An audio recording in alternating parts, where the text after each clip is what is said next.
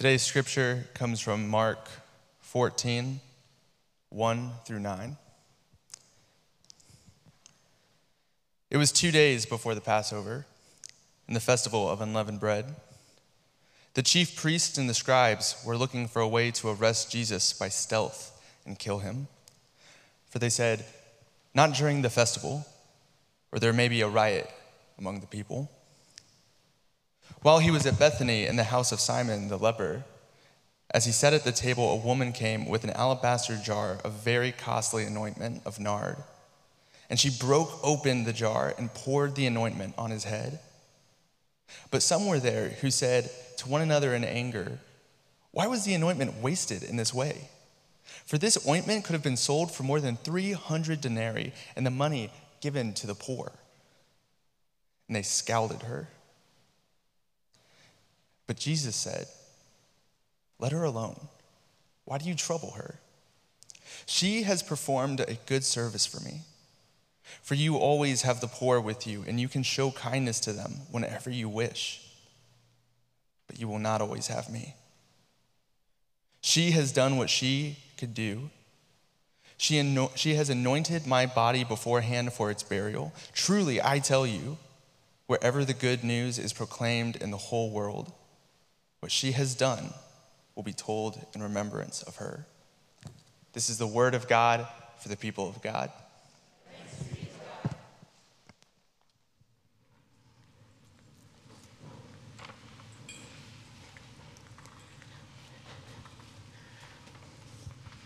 Good morning, church. It's so good to see you this morning, and good morning to everyone online. Thank you for joining us. We're so glad that you're here. This passage of scripture is very um, significant in Jesus as he was going to the cross.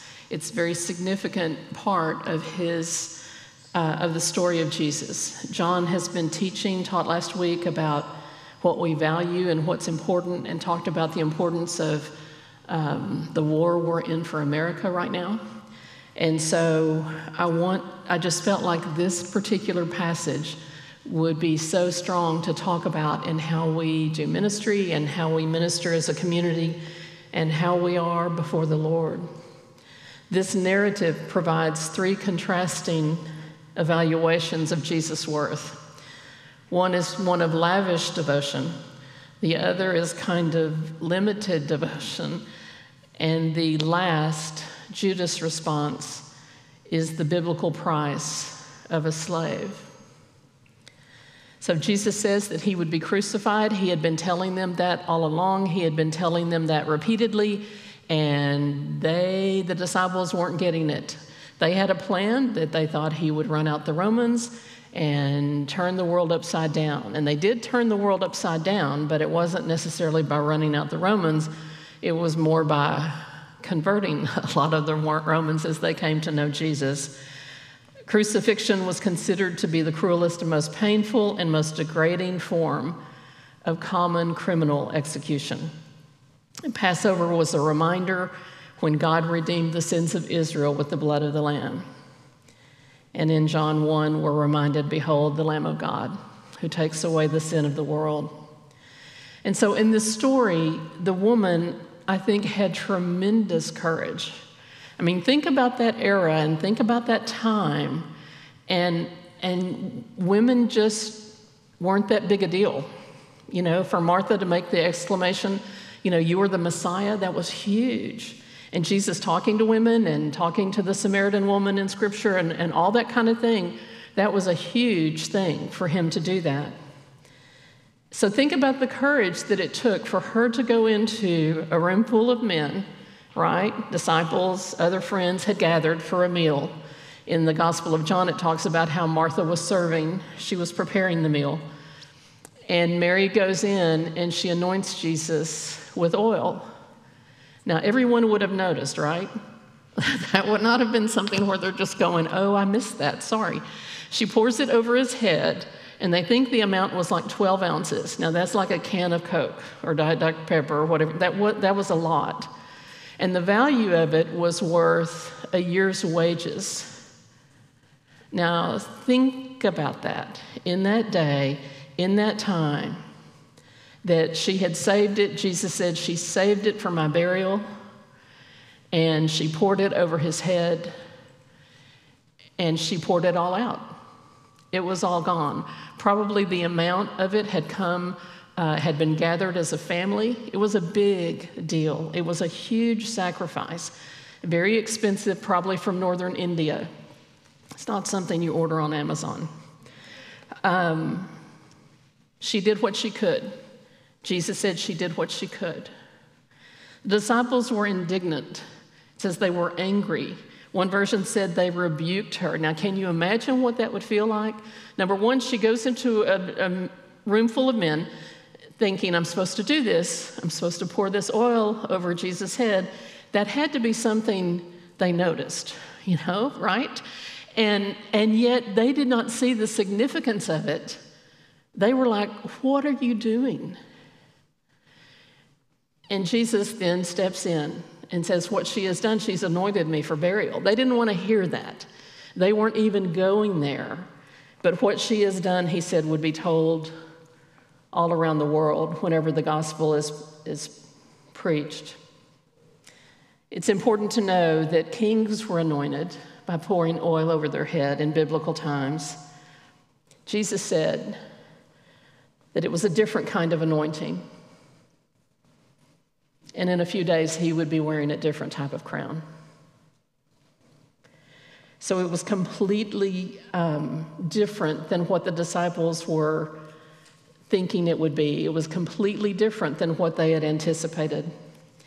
Judas betrayed Jesus for 30 pieces of silver, and that's the cost of a slave in biblical times. If you go to Exodus 21, it talks about that if you have a farm animal that that kills a slave or whatever, then you need to pay back the person 30 pieces of silver. 30 pieces of silver for the Son of God. 30 pieces of silver for, for the one that created the world and was going to be die so that we would have a Savior.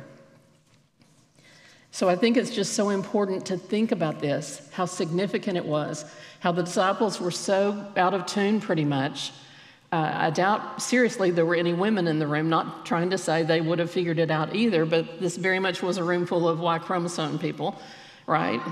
And so, do y'all, y'all remember biology or y'all get it kind of? Okay, good, good. There are theories about the Y chromosome. Anyway, so we need to, to really think about the disciples, they didn't think the significance of what was happening to him. They didn't see that as, oh my goodness, this is so significant, but rather they rebuked her in front of everyone. Imagine how she felt. Imagine how she felt. And yet Jesus said, Whatever she has done, she has done this for me, and she's done it to prepare me for the burial. So, what do we do for Jesus? You know, it kind of struck me reading this passage. You know, how much is he worth to us? What is the worth of Jesus? And I'm not talking about money, but to consider the worth that he sees in us in the sense that he went to the cross so that we could be in relationship with God. The significance of our response in that, of all that he has done for us and all that he did on the cross. So, what does he want from us? Well, he really wants us. You know, I mean, he wants us. And he wants us to know that what he has gone through is so that we don't have to do that alone. There will be times very much when we go through difficult times, and everyone does that. Some more than others, but everyone does that. And yet, Jesus went through the cross to help us and to take our fear or to take our shame or to take our grief. And it doesn't mean poof, it's gone, but it does mean He walks with us. As we invite Him into that, into our fear, into, you know, anxiety, whatever it is, He died on the cross for that. And so part of our response is, Help me here, God. Help me, rather than thinking we can figure it all out. Our world right now is in a lot of turmoil, or if you've watched any TV in the last, you know, whatever, three months or something, the turmoil that there has been. And yet, there has not been any um, coverage that I have seen of the revival that's going on in Portland or the revival that's going on in Seattle. Google it. Riots, not right now, riots to revival. And a pastor from Bethel Church has been going to those places. And Google it, you'll find it. Look at uh, Minneapolis, revival in Minneapolis, at the site where George Floyd was murdered. Revival is going on. And so, even though sometimes we can't see it and we may not see it in the media, God is moving and praying that the chaos. There was a report in, I think, Portland, that as they were meeting, that, that people from a, a satanic group were going through their midst saying, Hail Satan, Hail Satan. And they still just kept worshiping. People being baptized in a river to accept the Lord. I mean, really remarkable. And so, even though we are seeing images that are very distressing, and certainly we pray about that, we also pray for God to move in mighty ways. He wants to take our trauma and our prejudice. It's not that we don't go through those things, but it is very different when we go through it with Him. For I am the Lord your God who takes hold of your right hand and says, Do not fear, I will help you. That's in everything. That's in everything. So he wants the junk in our lives when we come to him. It's not like we have to make ourselves perfect. That would be a problem, right? We come to him and he accepts us. We accept him as our Savior. We repent of our sin. And he takes the turmoil of our lives and he begins to work in it and he begins to redeem. I'd like to share with you not doing this to make y'all hungry. I didn't want to just, this is from my daughter's fireplace. It's, you know, anyway. There's a passage in Isaiah 61 that Jesus saw as the, he quoted Isaiah 61, 1 and 2, and Luke and other places declaring his ministry, that he would bring good news to the poor. You know, and he would bind up the brokenhearted and all of that. And part of that passage in Isaiah 61 talks about that he, he will give us, in some places it says beauty, some place, places it says like a tiara, some places it says like a turban, but instead of ashes, he gives us beauty. It's a trade.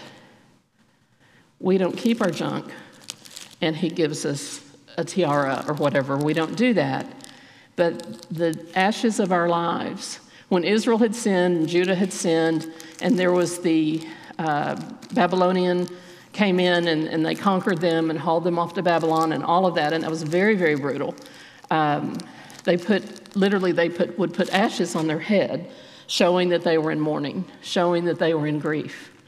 And Jesus said in Isaiah 61, or Isaiah says in 61, and this is what Jesus came to do, that I trade you your ashes for beauty or a turban you know, that it, instead of mourning, he gives us a glad spirit. And that's not to say that when everything is difficult, we're just kind of bouncing around and oh, everything is so wonderful. But it is to say that's redemption.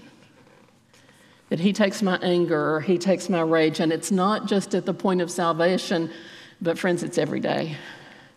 It's every day that he takes my grief or anger or trauma and He takes yours. At whatever point you are in your life, He takes us. He made us in His image. We don't have to fix ourselves. We do need to sometimes surrender our self talk about how we feel about ourselves, the tapes that play in our minds. But He went to the cross. There are things that sometimes we do to give ourselves value, thinking that, of course, would help. So, a new car, and new cars aren't bad, you know, or a new house, you know, or the different things that we do, the different things that we do so that we feel better about ourselves. Sometimes the things we value, like you know, and not, I know I'm getting on thin ice here, but, you know, like sports teams and things like that. I mean, that's all awesome, but the amount of money they make is crazy. And you have first responders that go in and pull people out of burning buildings, and you have teachers that spend 11 or 12 hours a day teaching our little darlings and then grading papers. I encourage you to think about the people that you value, the people that you consider to be heroes. Um, and certainly it's fine to have a favorite player or whatever, that's all cool, but is it in perspective? To the people that run to the battle, the people that run to the fire, the people that prevent us from being living in chaos, do you realize how different it would be if there was not a police department? I've traveled in countries where there was no police department, and I promise you, you don't want to stay very long. You just don't. C.S. Lewis wrote Human history is the long, terrible story of man trying to find something other than God which will make him happy. Our only fulfillment is in Jesus. And we can search after so many things and money and all that kind of stuff. But when it comes down to the most important thing is our relationship with Jesus. And everything else pales. For those that are about to go to college, awesome, awesome, awesome. But compared to the important things you've done in your life, if you've accepted Jesus as your Savior, you can check that off. That you've done the most important thing that will, uh, that will influence your life forever and where you will spend eternity. So I encourage you to think about how we value, how we sacrifice, the things that we do. And I think sometimes it is a matter of how do we walk in really difficult times? Easy times are pretty easy, right? I mean, that's why we use the word easy, right? I want you to think about when life is hard then do we still honor him? And do we still trust him? And do we really say, no matter what,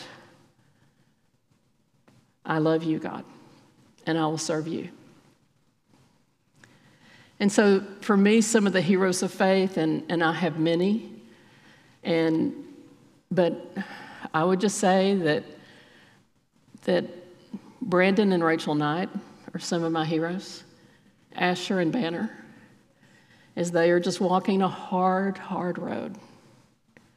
Amalia and Chris Ayers as they walk have, and are walking a hard, hard road. And there are many others. There are people caring for elderly parents, and they can't even get in to see them. They can't even get in to see them. Rachel Dillon, maybe Doug's second daughter is a nurse and works with hospice care, and, and some of that works when people are really Ill. And she posted this week on Facebook, so I'm not sharing a story, but she post, posted on Facebook how she has held the hands of people taking their last breath because their family could not get in to see them. And how she has held her phone for them to be able to say goodbye to their family over her phone because they were not allowed to be in with them at that time.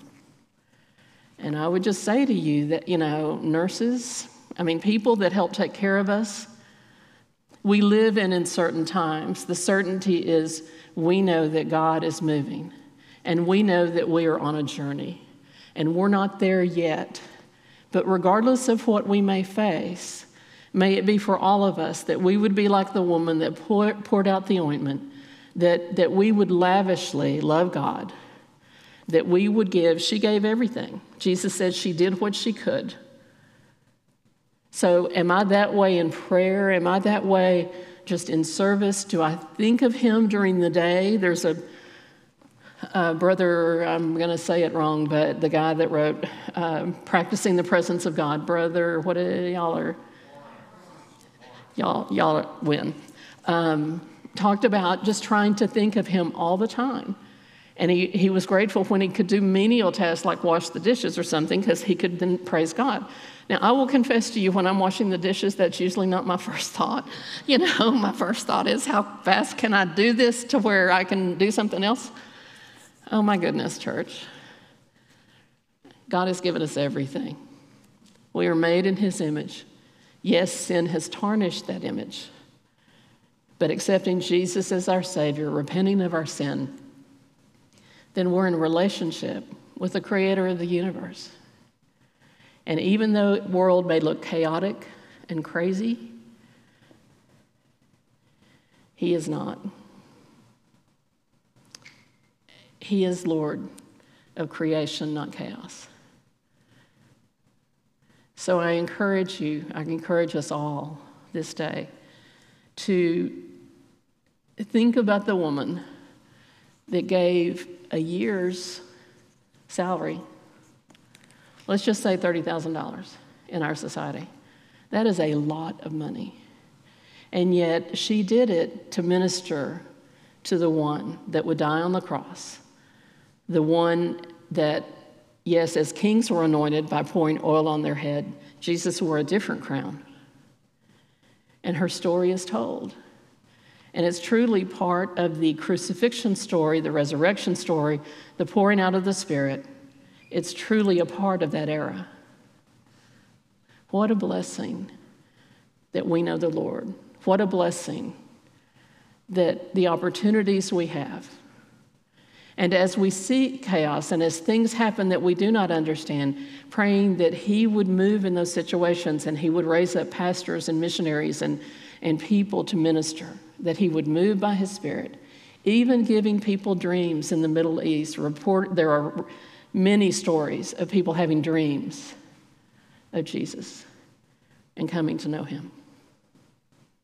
So we thank God for this time.